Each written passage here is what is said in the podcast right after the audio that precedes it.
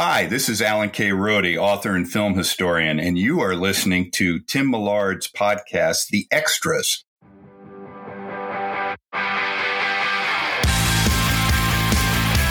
Hello and welcome to The Extras, where we take you behind the scenes of your favorite TV shows, movies, and animation, and their release on digital, DVD, Blu-ray, and 4K, or your favorite streaming site.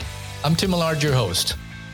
Today we have three very special guests on the show to talk about the deluxe 2-disc special edition release of The Wonderful World of the Brothers Grimm and the amazing restoration process that went into bringing this to Blu-ray. Most of you know George Feltenstein from the Warner Archive, and with him is Dave Strohmaier, Director of Film Restorations for Cinerama. Dave started his career with Warner Brothers and has worked with Disney and 20th Century Fox on many documentaries and television shows over the years, and his partner in the restoration process is Tom March, who is now retired after a 30-year career as a television systems technologist for the Canadian Broadcasting Corporation. Dave and Tom, welcome to The Extras. Thank you. And George as well. Thank you, sir. It's great to be with everybody on this exciting occasion. Well, before we get into The Wonderful World of the Brothers Grimm, Dave, I thought maybe you could take us back to a little bit how you started working with Cinerama and some of the earlier restoration projects you worked on. Well, it all started at a cocktail party, believe it or not. I can't remember the year now. It was 1990 something or other. And everybody was talking about the latest IMAX movie. And I said, "Hey, do you guys remember Cinerama? Because they were about my age and they should have."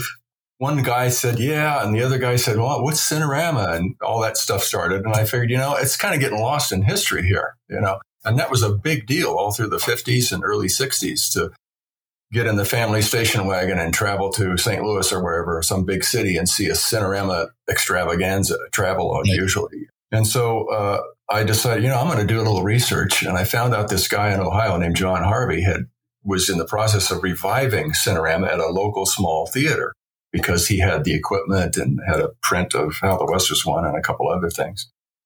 And so I went out there to shoot a little half-hour PBS special. And it ended up being a 93-minute documentary with everybody in the world cooperating. And Roger Mayer, your old boss, George, was involved. And everybody just pulled it together. And literally the whole industry got behind it, because they were all about my age and they remembered Cinerama and, that needs to be preserved, blah, blah, blah. So that's how I got into it. Kind of sacrificed my film editing career at the time periodically by going away for a couple of weeks or months to shoot interviews and stuff. And we shot interviews all over the world, actually. Wow. It was a heck of an experience, believe me. I've never done a documentary before other than working for Disney and doing promotions and stuff, but... we got into the Telluride Film Festival, opening night of the Telluride Film Festival in their biggest auditorium. And at the end of the documentary, it burst into real Cinerama on three big screens that were set up by Boston Light and Sound. And that was, one of those goosebump moments. Yeah. Wow. Well, George, maybe you could talk a little bit about the history of the partnership between Warner Brothers and Cinerama. Well, I think this really goes back to Dave just alluded to it. I can't exactly remember what the year was, but I think it had to be either 99 or 2000, somewhere around there, when Dave, you came in to meet with Roger, who was my boss when I was working for Turner Entertainment Company, which was already owned by Warner Brothers by then.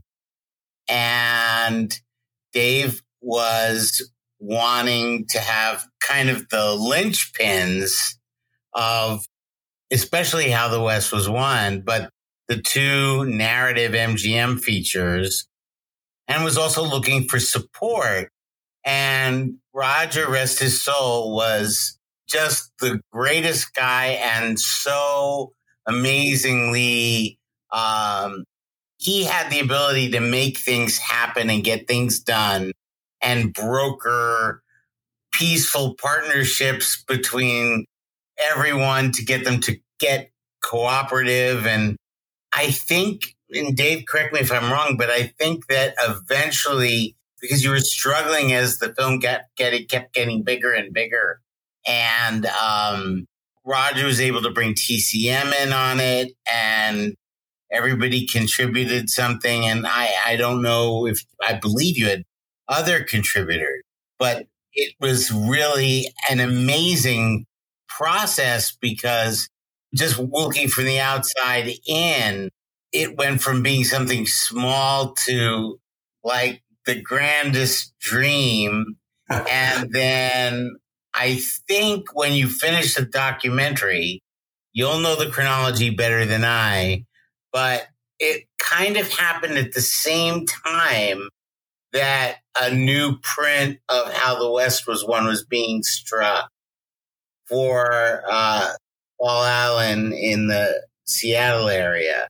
Have I got my chronology kind of correct? Pretty much. The Paul Allen people contacted me like in 98, 99 because they were going to buy the theater and do it. And they wanted to know if I would be their consultant, as it were, technical consultant. And I'm not super technically inclined, but I've run projectors all my life in high school and stuff. So I kind of was on the borderline, but they brought me up there. They saw some rough cuts of the documentary. And at that point, they said, what's it going to take to restore all these movies? You know, because we want to show them up here in Seattle in real Cinerama. And I said, well, it's an expensive proposition. And I did some research. I found a film restorer by the name of Leon. What was his last name? Anyway, he had restored or worked on Star Wars, the first restoration of Star Wars and Fantasia. And so I thought, you got to drop some names. So Fantasia, Star Wars, and that impressed the Paul Allen people. And then they decided to hire him. Somewhere along the line, somebody put the kibosh on it. And they just wanted to do How the West Was Won. What's it going to take to do How the West Was Won? And that's when we found out that the negative was in pristine condition. And so Crest Labs made the new print. It was a reasonably easy job to do. From that standpoint, because you had the best cinematographers in the world, it was like you almost didn't have to do any color timing on it. It was that good, And so therefore the new print was made. I looked at it. Roger came over. I think you came over and we ran it. Yeah. I was in the Crest Wallboard Cinerama Theater. They had in some warehouse space or some kind of empty space created a makeshift Cinerama screening room that was, it kind of felt like it was put together with toothpicks and Scotch tape. Yeah, all right. It lessened the wow factor, and it was so exciting to see it like that. And then probably 6 months to a year later, there was this incredible night. I will never forget the image of Dave in the booth, working with all the projectors and the audio. I think they looked like flatbeds, or maybe it was just one reel. It's probably just reel of audio. Yeah, the giant reel. It was like a wagon wheel on a Western. Yeah. And the audience went out of their minds because, I missed Cinerama. It was before my time for my ability to go see it. So I never dreamed I could see it. And the dream was becoming a reality because for me, I got my first movie history book for Christmas when I was 5 years old. It was called The Pictorial History of the Talkies by Daniel Blum. And it had a full page on This is Cinerama. And it was really just a picture book. And I always was curious since I was a little kid, what was Cinerama, and it was happening or it had just happened when I got the book. And then flash forward 20 some odd years later and I'm in a theater and seeing it. Yeah. It's pretty, and hearing it, which got that 7-channel sound. So it was a really wonderful, wonderful experience. And then several years later, we got to, at Warner Home Video, release it on Blu-ray with Dave's documentary and in the Smilebox format that Dave invented, as well as the traditional letterbox. But I think I'm getting ahead of myself a little bit because there's a lot more Dave can tell you that happened in the middle. Well, I lived in Seattle during that time, and there was a lot of excitement when Paul Allen, bought the Cinerama, restored it.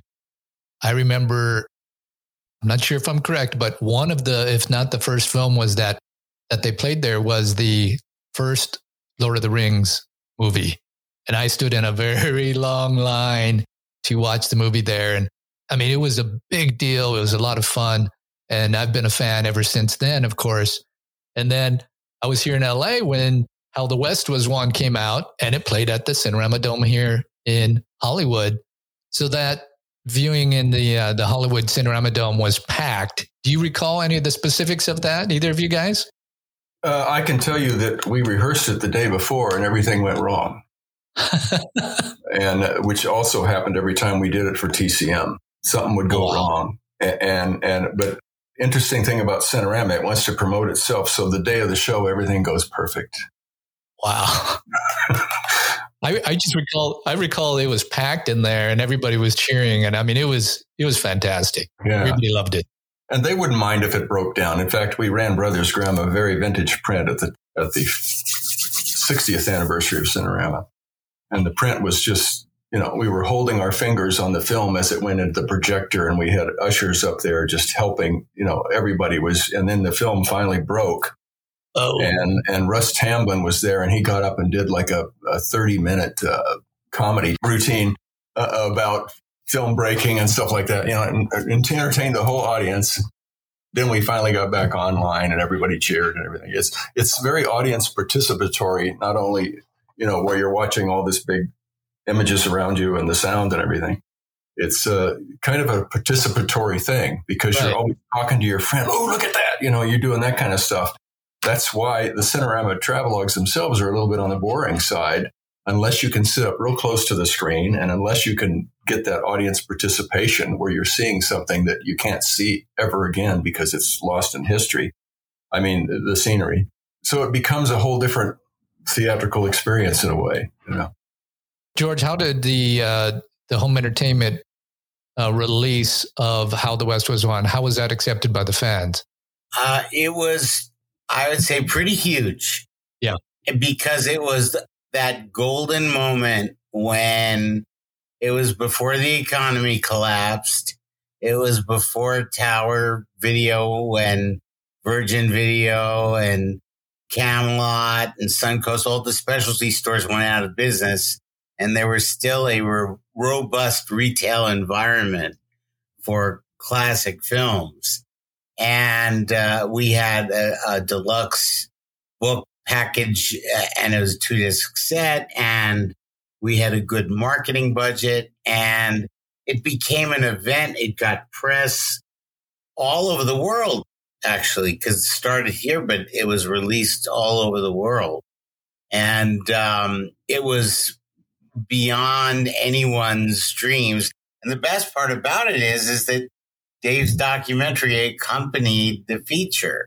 And I believe the documentary had already been in festivals. And I don't know if it had been shown on TCM already or not. I think we had just been festivals almost around the world. I mean, we were in Italy and all these opening night at Telluride, as I said, and New York and MoMA and all kinds of stuff.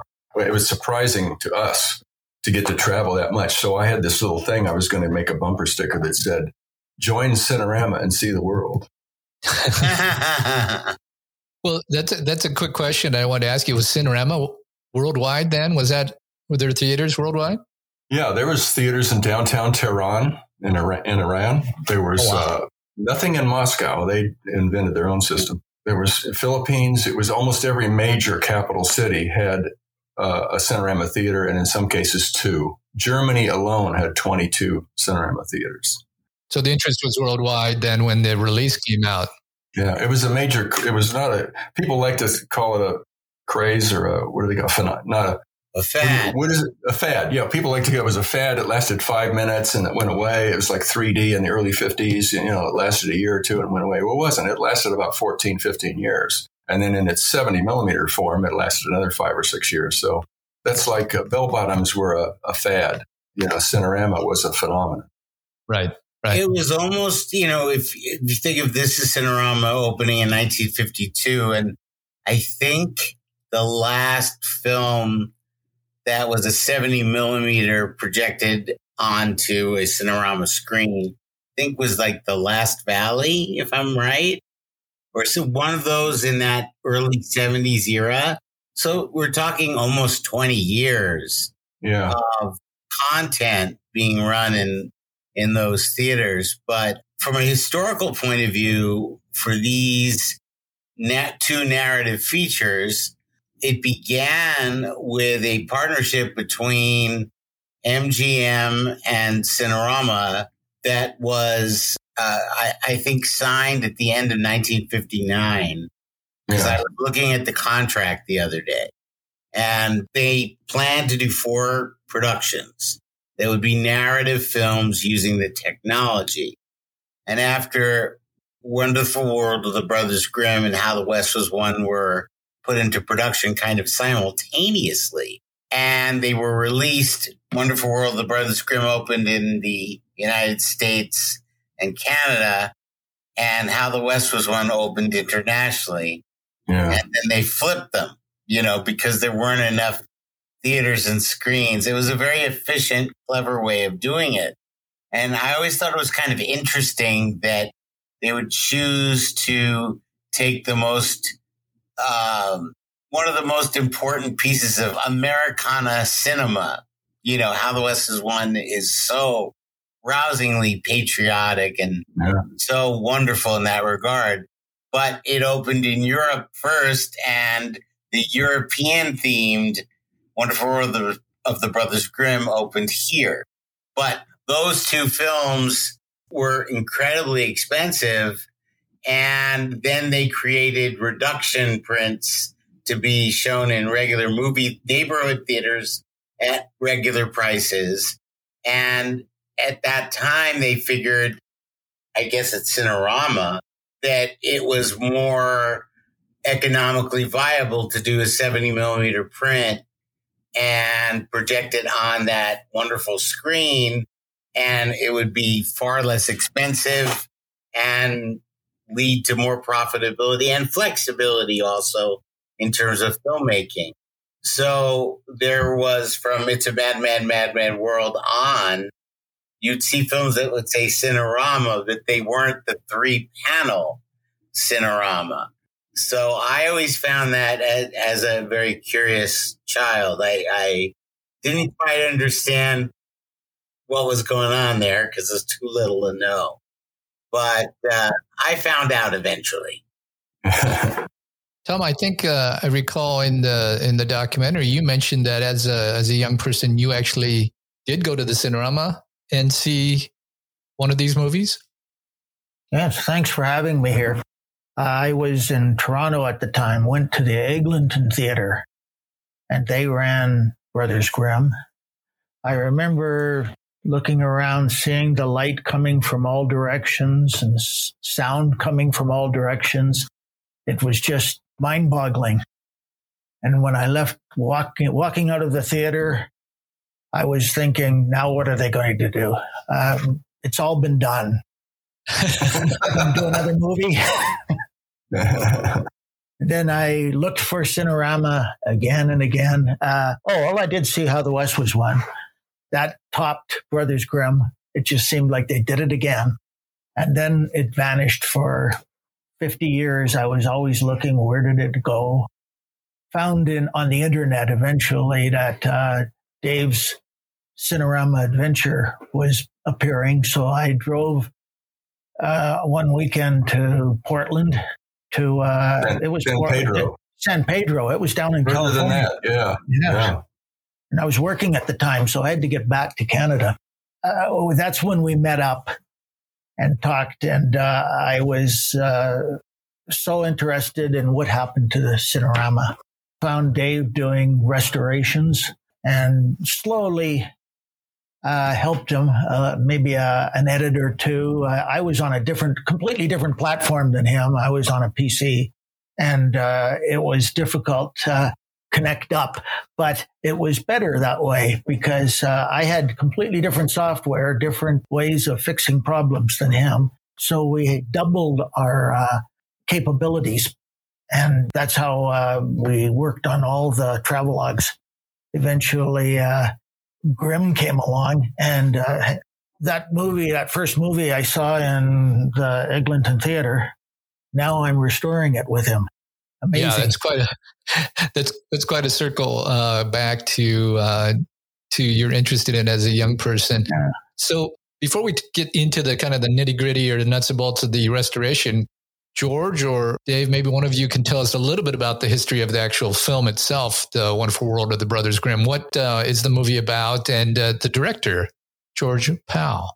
Well, I'm not an expert on George Pal. You might be more than me, George. I can speak a little bit.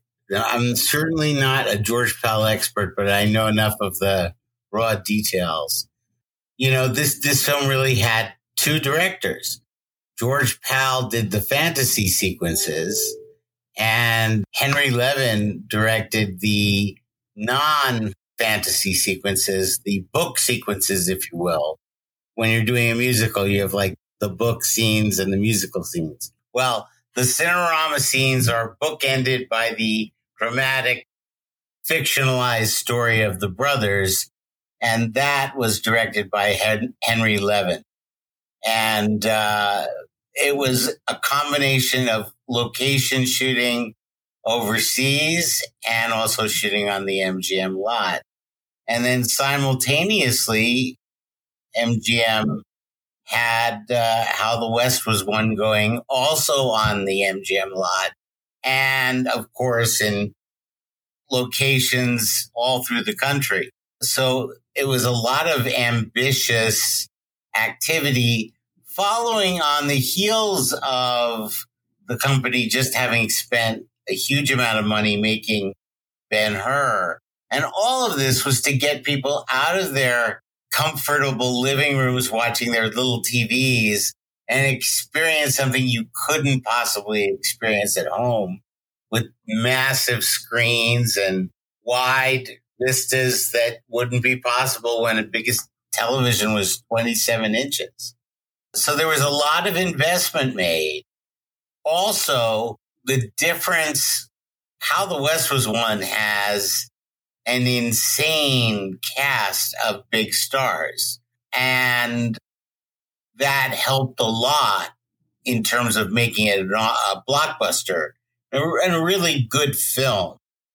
Some of it directed by John Ford and two other directors with him. It was a blockbuster at the box office. Grimm didn't have as much star power, but it had Cinerama, and it also had something I think it would probably be more enjoyable for a 9 or 10-year-old child than How the West Was Won would be, you know? So they were making a family film and then also a more adult film, but, you know, when it was re-released, it was rated G. And How the West Was Won was very successful for the partnership. I've never seen any of the financials, but I think Brothers Grimm was a little bit more of a struggle. But it was not, I think it was the 13th biggest grossing film of its year. So it was not by any means a failure. It just cost a lot. So gross based on the cost, it may have taken a while for it to be in profit, but it eventually was.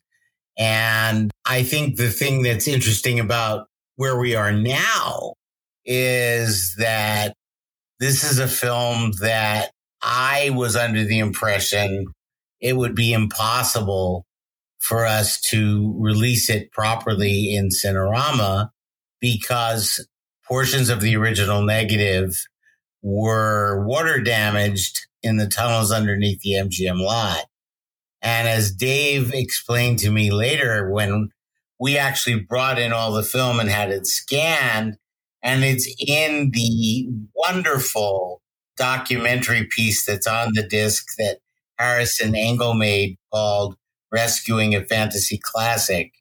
He did a great job documenting Tom and Dave's work in how they meticulously and painstakingly restored the film. And it's revealed in that documentary, just the water damage really wasn't quite as bad as had been believed. But the truth of it was that had it not been for digital technology and the scanners we have now, which can deal with warpage and all sorts of other problems, that made it possible to do this. Whereas we did How the West Was Won was done at Warner Brothers Motion Picture Imaging from start to finish. And that was using photochemical, making film elements and scanning them through. I don't believe, because we weren't doing it at that time, we didn't scan the original negative. I think we scanned interpositives or whatever. It came out great, but I'm thinking now, maybe we should be looking at that again because technology has grown so far. But right now, we want to keep the focus on what's in front of us. And we have a very wonderful high-definition master of How the West Was Won that is properly modernized without join lines. And we've, 7,000 movies to take care of. We have to make our priorities. Right. Well, why don't we get into, the actual restoration? Because that's the meat and potatoes of the talk today. But I just wanted to set the background, for the fans of just kind of Cinerama and some of the previous projects. But Dave, when did you kind of start focusing your attention on the actual restoration or looking at the assets? And I know you go into this in detail on the documentary that's part of the Blu-ray release. And for the fans, you're gonna want to watch that in full detail. But let's get a taste and tell a little bit to the fans of this restoration, when it started, and then we'll dive into it a little bit deeper. Jim Vandeveer, who is one of the head lawyers at ArcLight Cinemas, or DeCurion, who owned the Cinerama process, eventually they inherited it, asked me one day, what would it take to do Grimm? Because he saw the sales of How the West Was Won, and every time it ran at the Dome, it was doing well and all this, and that 50th anniversary or 60th anniversary of Cinerama thing we did at the Cinerama Dome with John Sittig was blowing everybody away. How can you make that much money on these films? So he sent a letter to, I believe it was Steve Anastasi and maybe you, George. I'm not sure. I told him who to go to. And so he wrote a letter and then they exchanged. And then finally, one day when it didn't seem like anything was happening, I just said, let's all get together for lunch. What year was that? I think 2018. 18 or 19, something like that. I can't remember. Yeah. It was in November, I remember. Pre-COVID. Yeah, it was. It was before COVID.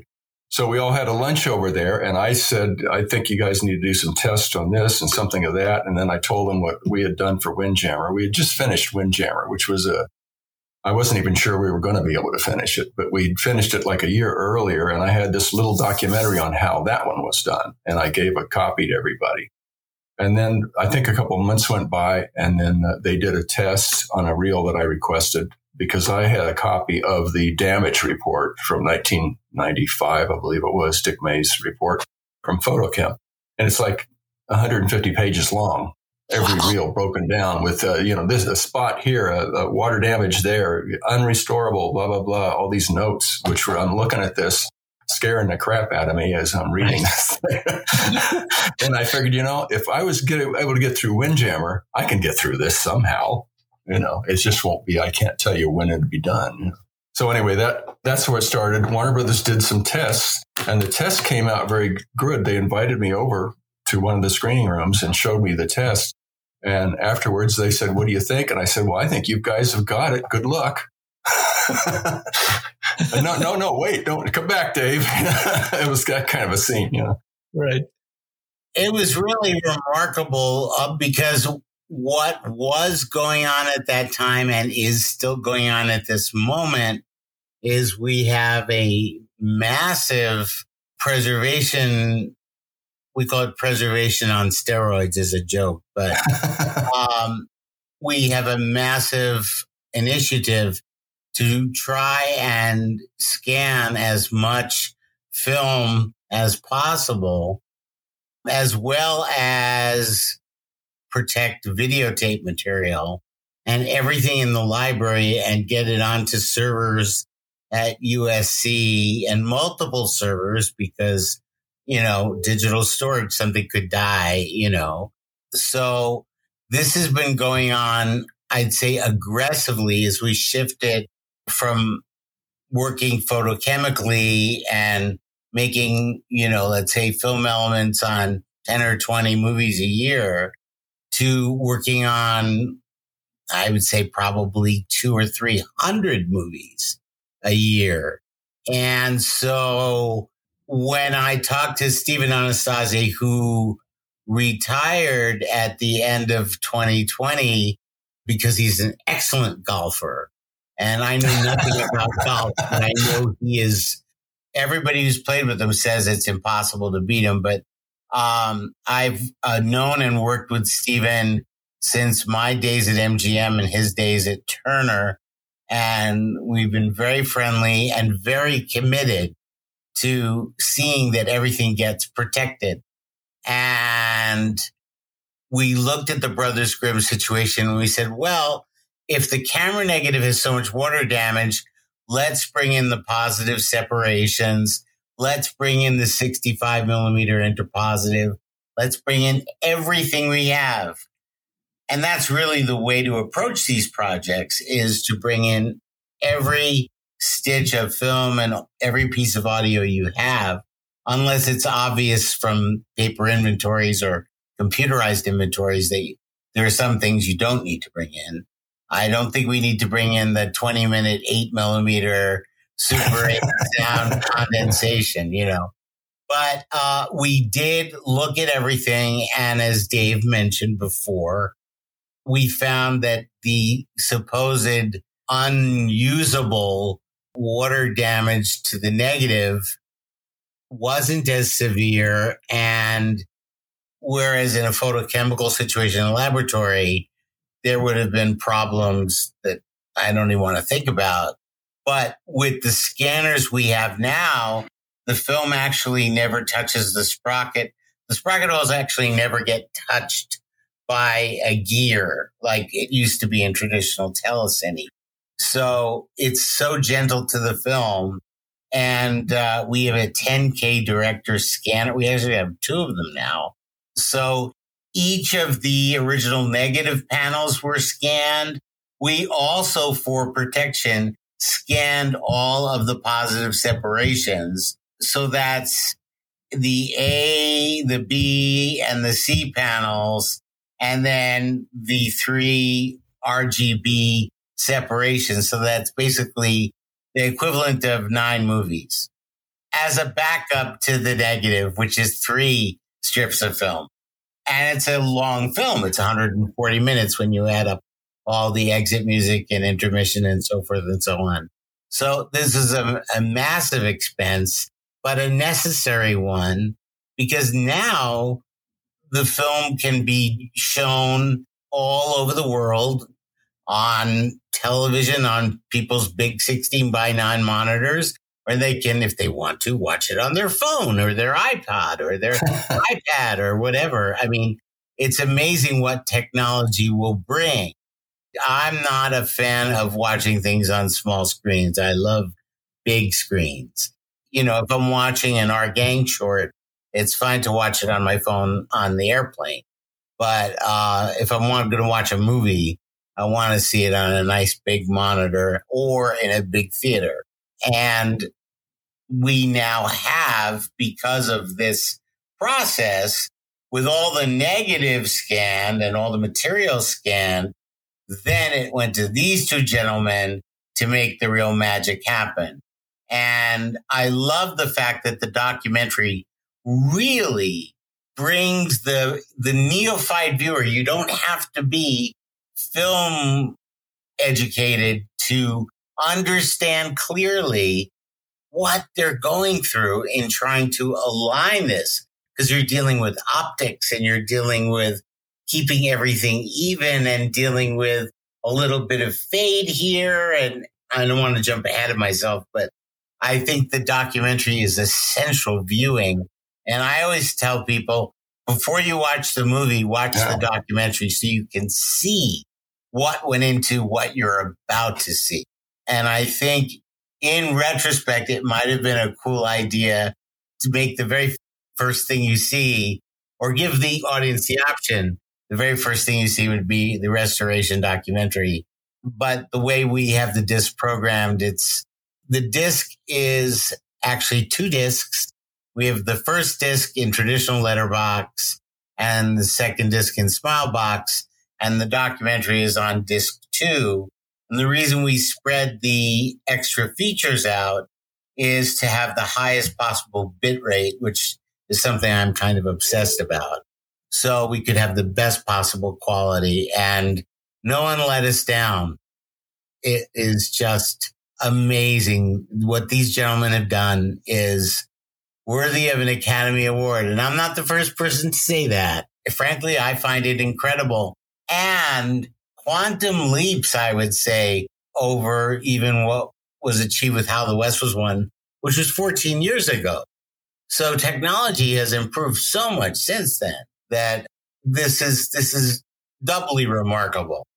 And it changed, for me, it changed the film from being a good piece of entertainment, but nothing earth-shaking, to actually, you can't take your eyes off the screen, because there is wonderment to behold in front of you at all times. Even if the dialogue isn't particularly exciting, there's something going on because of Cinerama and because of what Dave and Tom have done. I can't underscore enough how impressive it is and how grateful all true film fans will be to what they've achieved here. It's really fantastic. Dave, maybe you can pick up that story of once you got the assets from Warner Brothers, what was it that you and Tom, what was the task that was before you? And take us through some of that. As far as the damage is concerned, I would, in loose terms, I would say it's about 38% was damaged in some way, shape, or form. And then there were other whole reels, like the reel next to the other reel that was in pristine condition, except for dust and things like that, and then aligning them up and stuff. The worst problem for me anyway was flesh tones between the three panels. And then I finally said this to myself. I slapped myself. I said, wait a minute. Well, everybody's got a different skin color. Why do they have to be equal? And I thought it was fading at first, but then I realized, the sun was shining through that window. That's why he's brighter and blah, blah, blah. Although in some of those cases, the person was so much brighter because of fading of negative or something. I was able to highlight his figure and lower his screen temperature so it wouldn't distract on one side of the screen. We did some of those throughout the film to even it out, which you couldn't have done in Cinerama because it was just all photographed. What was it that you did in terms of the nuts and bolts of the rest of the restoration? The first thing we had to do was do a process called barrel warping, which straightens out a lot of lens problems in the original Cinerama format when you don't have a curved screen. Mm-hmm. It helps straighten a lot of that out. And then some scenes you couldn't do. For example, the puppetoon scenes were shot with a different lens. Mm-hmm. And so that even though we had it barrel warped, we had to redo it as non-barrel warped.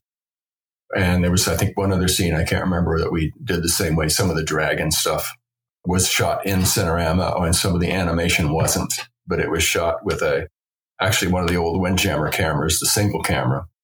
And as they photographed each frame, stop motion, they had it in three different positions. They do the animation for that, then they click over, do another one, and then click over and do another one. So all of that ended up being a duplicate negative of some sort because it was all in one camera. So subsequent, what do they call it in animation where you do the YCM? Successive exposure. That's it. Yeah, I never say that 10 times real fast. I've never tried. So it was a process like that. So one of our jobs to do was to try to even out the different grain structures throughout the whole film so it all looked like it was one grain structure. And what was inspiring to me was Peter Jackson's film, They Shall Not Grow Old, although I think they went overboard on a bunch of stuff, but we didn't want to go that far. But that gave me the inspiration of let's make it all look even. And that's what we ended up doing. But it was a year and a half. I think, Tom, it was a year and a half, the actual crux of it. And the rest of the time I spent on helping Harrison and getting involved with the extras, which we kind of surprised George because he didn't know he was going to get all these extras. And on all the travelogues that I'd done with Flickr Alley, they didn't know they were getting extras. We were just doing them somewhat simultaneously to the actual restoration because we knew it was groundbreaking stuff and people should know about this. Or at least film restorers might want to take a cue from people that aren't professionally film restorers, which I guess I am now. But I never really was. I was the stupid guy that was going to deal with all this crazy stuff, right? So anyway, it was one of those things where it took about a year and a half to do the main crux of Brothers Grimm. Then you have to let it sit on the shelf for a month or two, and then you go back and look at it again because they're... You know, the first time it looks great, and then you go back and look at it a couple of days later, like color grading. And what the heck was I thinking? So it has to gestate a little bit. You know? Right. So how did you guys divvy up the work? Tom, you said you're on the, different platform, different software. So did you guys do different elements of the restoration? Yeah, well, Dave was the organizer. He made sure that everything was there. The scans were great. When Dave put all the panels together and stitched them. Then I could do something at my end. He would send them on the internet and a shot at a time, and I'd work on it. His organizing helped because I didn't have to worry about if there was sound in sync. That was all taken care of. I did all the water damage cleanup, and that took... forever, it seems. He gave me the worst problems first. So I'm not stupid. That was discouraging because I saw the worst damage coming in first. Then, that was by design. I worked like 16 hours a day for weeks at a time, just cleaning up water damage. And I also did, my specialty would have been join line matching. And that it wasn't just brightness or color or getting them. If there was any parallax error, that had to be taken out, or suddenly your eye would be drawn to the join line.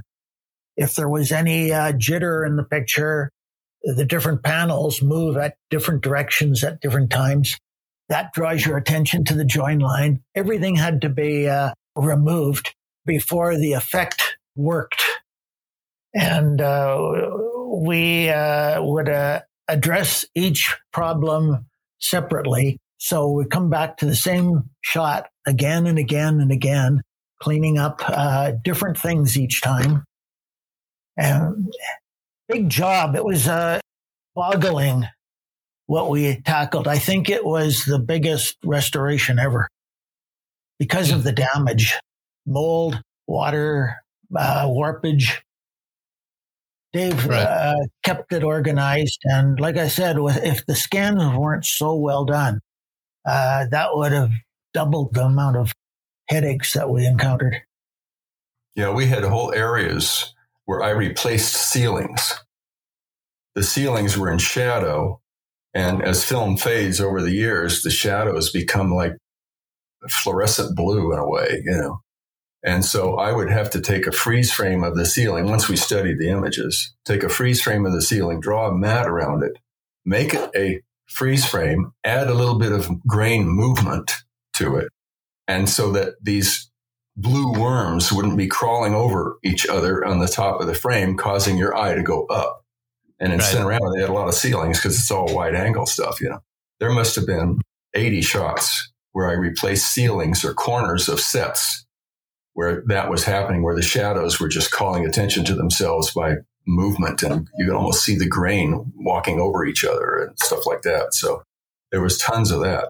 Every shot in the restoration is considered a composite. In visual effects terms, that means that, of a traditional movie where you get a matte shot, they paint the matte and then they have the foreground, they shoot the foreground and they maybe have some blue screen behind that. And then you have to composite it together. In that sense, you're compositing the three panels of Cinerama And in several shots, mostly interiors, you're also compositing parts of the set. Mm-hmm. Yeah, the documentary goes into great detail about how you did it and gives it a nice kind of linear flow of what you guys did.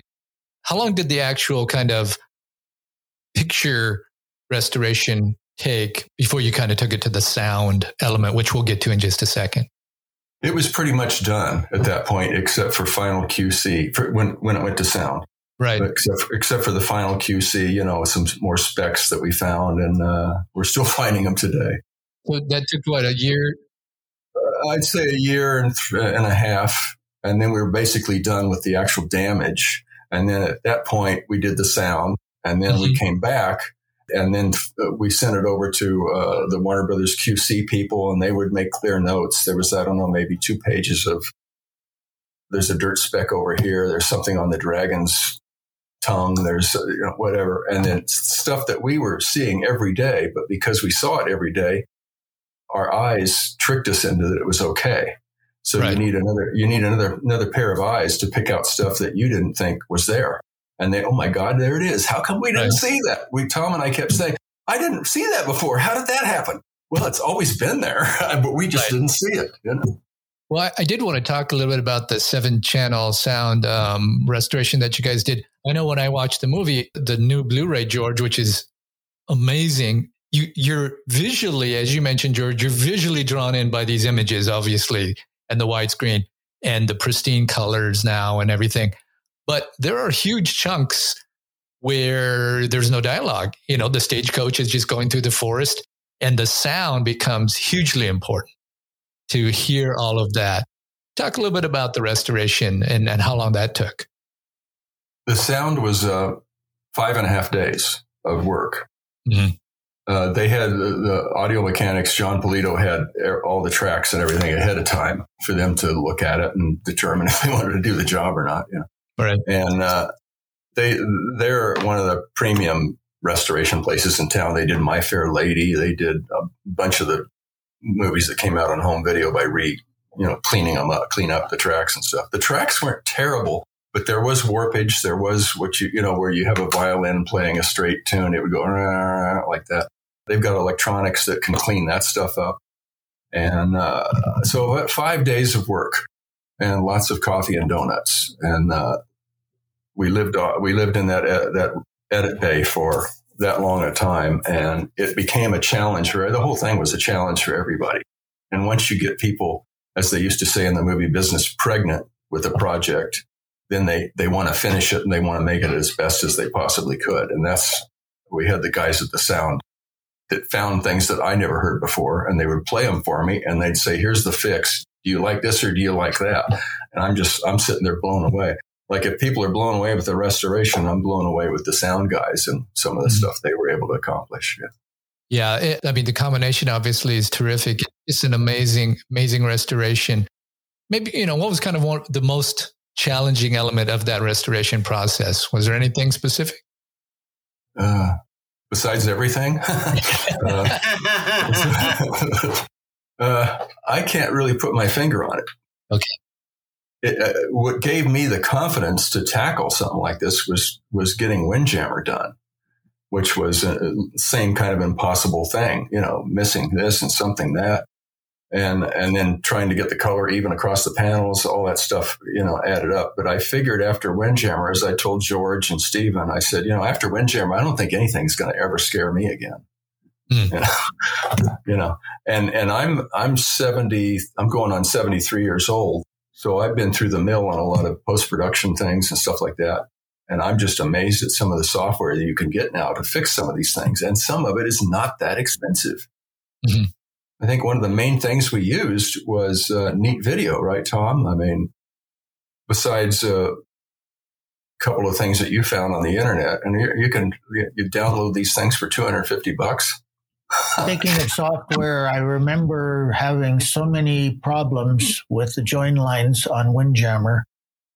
New software came along after Windjammer that made Brothers Grimm so much easier to address, deal with. Yeah. And this was all happening during the pandemic, which, we're all shut down So the ability for each of you to work independently out of your homes and everything was pretty fantastic. Couldn't have done it without the internet. Yeah, that's true. That's true. And I live in Eagle, Idaho. When my wife and I retired from the movie business, we moved to Eagle, Idaho. And we didn't have that much COVID problems here. We're going out to eat in movies and, you know, what's everybody? And then I go to L.A. to visit. It's like all shut down. I'm saying I'm going to be arrested any minute, you know. So, and Tom is in Canada, which was also what I call COVID paranoid. And he had to like stay in his house and him and his cat, you know, survived through that whole thing. So. But with the internet, we could be anywhere in the world. Yeah, true. Yeah. As long as FedEx can get it there. We used FedEx a little bit and the internet a whole lot. Yeah. I was always worried that, you know, because I don't know that much about the internet and how it works and everything. I was always worried, are we losing any quality by going to the cloud and back down? Or are we missing some pixels or something or, you know, whatever? And so I would do these incredible tests where I would blow everything up 400% of what I sent to Tom and what I got back, a certain part of the scene or somebody's face or nose or whatever. And I would literally get my magnifying glass and count the pixels to make sure nothing was missing. Wow. Well, the other question I had that I wanted to ask is you really have two films. I mean, you have two discs, George, you mentioned, because the second disc has the Smilebox version. When you did the restoration, I mean, is there anything different for the Smilebox, or is that just taking the main film and then you just put it? Explain that a little bit for us.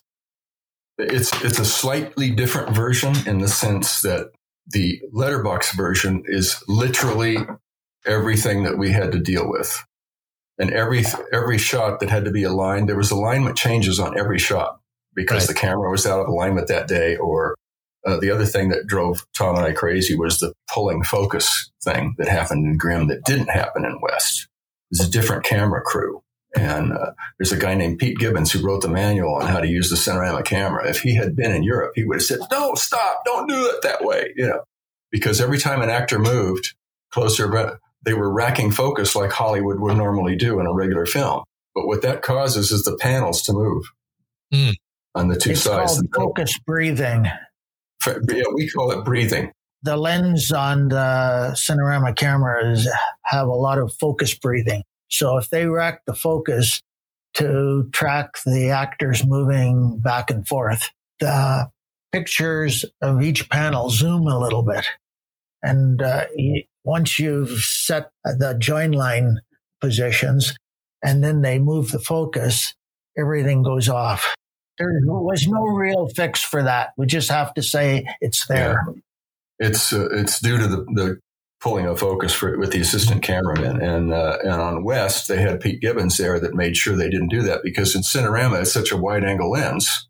The depth of focus covers a lot of that problem, and you don't have to rack that much. They should have let the actors walk into focus and walk out of focus. Yeah. There's no real focus in a Cinerama camera, and believe me, I've operated it, so I can speak for personal experience that it's just the three little lenses move, and that's mostly for alignment, not for focus, because the depth of field is going to cover your bases there, you know. And they just didn't get that. So in Grimm, there is a lot of that. I'm sure somebody will recognize that and make a comment on Home Theater Forum or something. But I've got answers for everything. Right. So back to the Smilebox. Was that something you did after the letterbox? Yes. We wanted to pattern the Smilebox after what they did with How the West Was Won, give or take a pixel or two. Tom went and took the How the West Was Won Smilebox and the letterbox, and then took our letterbox and matched it up to the How the West Was Won letterbox and figured out geometrically what the difference was between the two, because when the Cinerama played in Cinerama theaters, it was not as wide as what you're going to see in the letterbox version. That's right out to the perfs.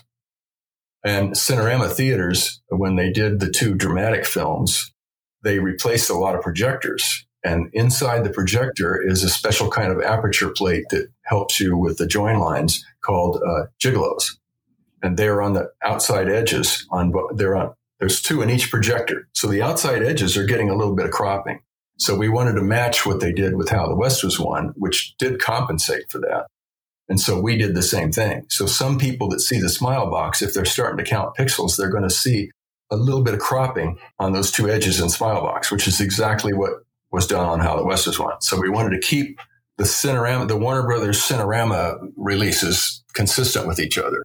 And Tom would do the smile box based on our past smile boxes, or based on the How the West Was Won. Tom, I noticed in the documentary that you have this home theater, and it looks like it's a curved Cinerama screen. It was based on the crest screen. I brought in a load of drywall and a stack of 2x4s and built a wall curved. And the drywall was flexible drywall, so I could curve it. And then discovered that it doesn't work. You have to have louvers to prevent the cross illumination. So we put louvers on it, and Dave was up here with Harrison Engel to do the documentary and to check how Grimm looked on a curve for a couple of days near the end of the lockdown. And we checked everything, and it all looked good. And I've checked the Blu-ray on that curved as well. Very nice. It fits. Is that where you tested the smile box then, on your screen there? Yes. The smile box, actually, I used the smile box and modified it because the curve distorts the image a little bit. Mm-hmm. It was built to Cinerama screen standards. You know, it's a 1952 technology. I think there might be something better today. Well, George, I can only think of, you could correct me if I'm wrong, but there's only been one other 2-disc special edition Blu-ray from the Warner Archive. And that was last year for Curse of Frankenstein. Is that right? Blu-ray, yes. Yeah. And until this release of The Wonderful World of the Brothers Grimm, obviously you needed the 2 discs so that you could have the bitrate that you wanted for the 2 versions of the film. But tell us a little bit about the release itself, some of the extras, and your excitement for the release. Well, it's so beautiful in the packaging. There's a really lovely booklet inside that is mostly a reproduction of the original, partial reproduction of the original souvenir program that people could buy in the theater when they went to see the movie, in a roadshow engagement. And we've never had anything like that before. And even the original artwork, Dave's wife made it so much more colorful than it originally was. And we ended up using that as the cover. We're always very picky about what we put out, and we want it to be perfect. And this is beyond perfect. It's beyond wildest dreams. And I do want to call out, because it's something Tom mentioned earlier, we have, and I say this a lot, but it's very, very true. At Warner Brothers Motion Picture Imaging, we have really talented artists that do the scanning.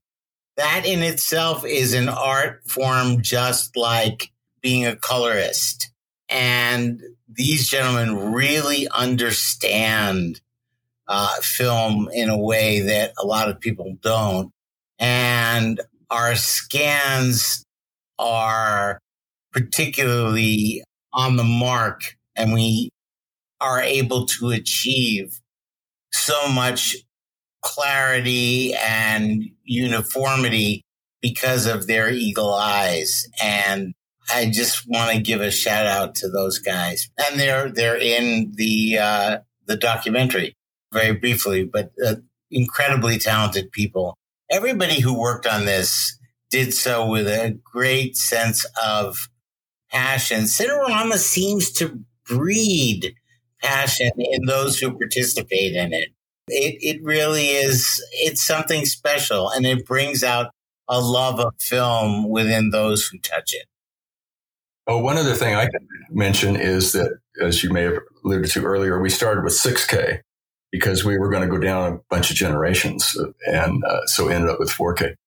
But the 4K, we create a special DCP that's corrected for Keystone and all that other stuff that can be played at the Dome on the full big screen, as well as at the Bradford Cinema, where they have a Cinerama set up. So you can see Brothers Grimm essentially in, I guess you could call it digital Cinerama, but all three panels stay completely in focus across the curved screen. So it's, and essentially it's an improvement on the original Cinerama process. As much as we like to hear the projectors clacking away and the film going through, which you can't do anymore photochemically with these films, but this is certainly it's literally an improvement. Debbie Reynolds' son, Todd, came to see How the West Was Won on almost every screening we had. And he said, when we ran the digital version of How the West Was Won on the Cinerama Dome screen, he says, "I've never seen this movie look so good." And that was the Warner Brothers restoration, that they did everything on that. And I said, "Well, did you get the Cinerama feel during the moving shots?" He said, "Yeah, I mean, was it better than the original Cinerama?" I said, "It should be the same." But you do get the Cinerama effect in a Cinerama theater with our 4K DCP version. It's ironic that you talk about Todd Fisher, because I just spoke with him last night after not talking to him.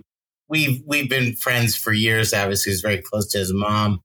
But I was telling him about some of the things that we've been doing, and mentioned that, you know, we were doing Brothers Grimm, and he was talking again about How the West Was Won. And yeah. He's a remarkable guy, because he's a very talented film person in his own right. He set up all the film sequences. His mother had a museum in Las Vegas for a very brief period of time. She had bought a hotel. And he put together all these film clip sequences around the costumes and props that Debbie had collected that she showed in her hotel. And Todd cut all the sequences. And he's just so talented and such a warm, down-to-earth, unspoiled guy. After everything he's been through, he's just an amazing individual. But he has told me several times that one of the great thrills for him, he obviously loved his mother very much, but when she was very much still alive, and after the How the West Was Won screenings, he was just over the moon, because he had seen it as a little boy. He was 5-6 years old, and now as an adult, he was really able to appreciate how exciting Cinerama was. It is, you know, it's a wonderful infection to be infected with, is the for Cinerama. That makes me ask the question that probably other people are interested in is there a possibility of a screening in the Cinerama domes in the future? I would think so. We were hoping it would be ready for the TCM festival this year, because I thought we should do a big premiere of Brothers Grimm and bring Russ and whoever's alive in there to be a part of it and everything, with Klieg lights out front and all that stuff. Then they informed me that it wasn't going to be open. I'm not sure when it's going to be open. I'm kind of counting on the fall, because that's the 70th anniversary of the Cinerama process, and they might want to open up the dome with a big something or other and show all the films or something.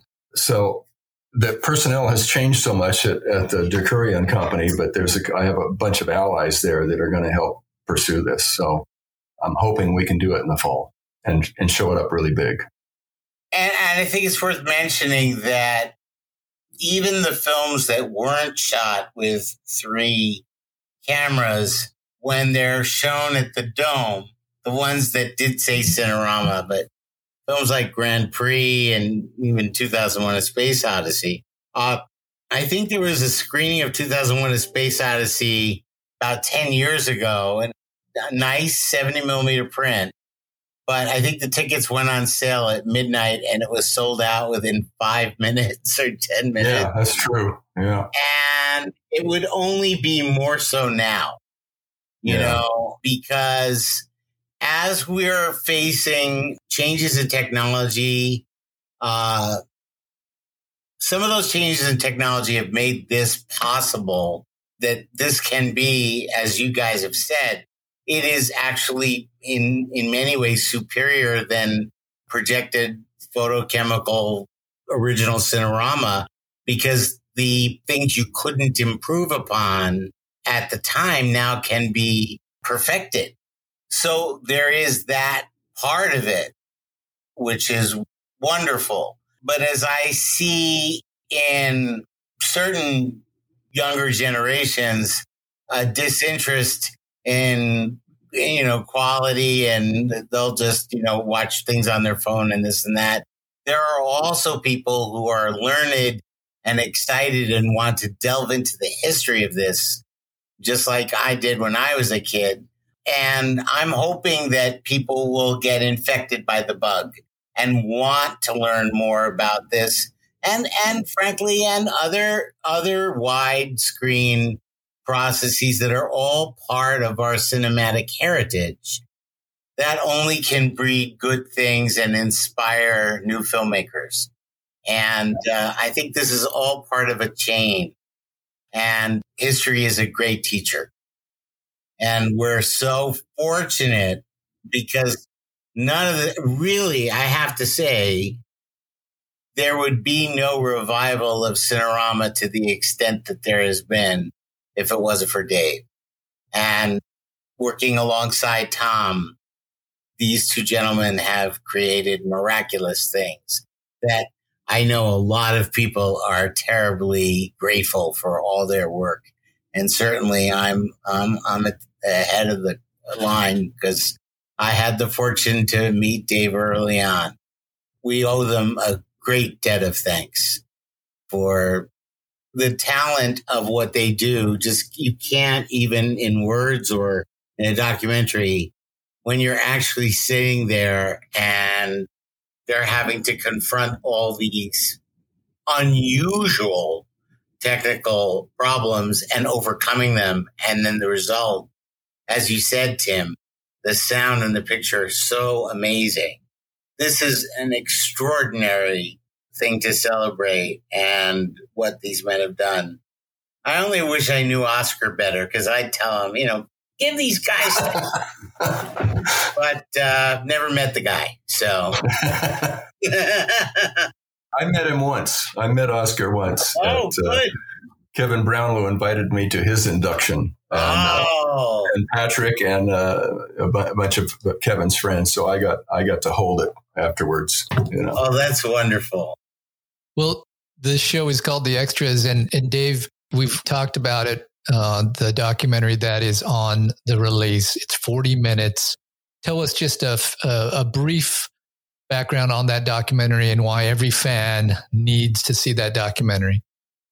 Well, compared to what we had to accomplish, it's somewhat simplistic, which is by design. So that people wouldn't, their eyes won't glaze over and stuff, because there's probably behind every sample we showed in that documentary, there's probably 150 that we didn't show. Right. Or that we couldn't show or explain ourselves how it worked. You know? But it started with the first meeting where I said to everyone, if we do this project, I want a documentary to be done. Mm-hmm. And about this, because I had done that on all the Flickr Alley things. I did a little 15-minute demo and I talked and explained what we did and everything. But this was going to be different to a certain extent. So I wanted to do it. So a friend of mine for years, Harrison Engel, who also did the documentary on Obsessed with Vertigo with Robert Harris and James Katz doing the restoration as well as the history of the film and everything. I said, Harrison, how about doing a documentary on while we're doing this? And he said, oh, really? Really? What do you think? And I said, well, I think Warner Brothers will go along with it, but let's make it anyway. For ourselves. And so that's what we ended up doing. Most of it was done after the fact, because as we're restoring, I'm saving little bits and Tom is saving little bits so we can use it before and after and stuff like that. So that was part of it. So I wrote a basic outline and then gave it to Harrison, and then he would start shooting interviews and stuff. And my interview was the hardest thing I've ever done, because I'm better spontaneous like this. But if I have to do something that's rehearsed, literally my wife was holding up cue cards so I could stay on track. I used to be a DJ, so I'm not nervous, you know, but it was just one of those things where, I better get this right. So there was a little bit of pressure So the cue cards came in handy, even though I flubbed a lot of them and it looked like I was reading. So it's a terrific explanation of the work that you guys put into it with the visuals. And Dave, you've been kind enough to let me have a few of those visuals that I'm going to put on the website, and we'll have those available so that people can see a few examples of shots from the documentary. Well, George, Tom, and Dave, it's been a real pleasure having you on the podcast. Thank you for taking the time today to give the fans insight into this highly anticipated release. Thank you. Thanks.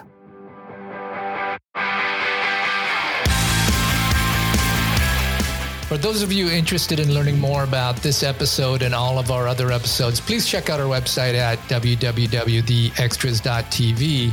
And as I mentioned, we'll have some images there that you can look at from the documentary.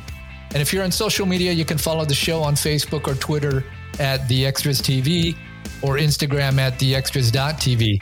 That's the best way to stay up to date on the latest episodes and for exclusive images and behind-the-scenes information about the episodes and upcoming guests. And if you're enjoying the show, please subscribe and leave us a review at iTunes, Spotify, or your favorite podcast provider. That will ensure you don't miss any of your favorite guests. So until next time, you've been listening to The Extras with Tim Millard. Stay slightly obsessed.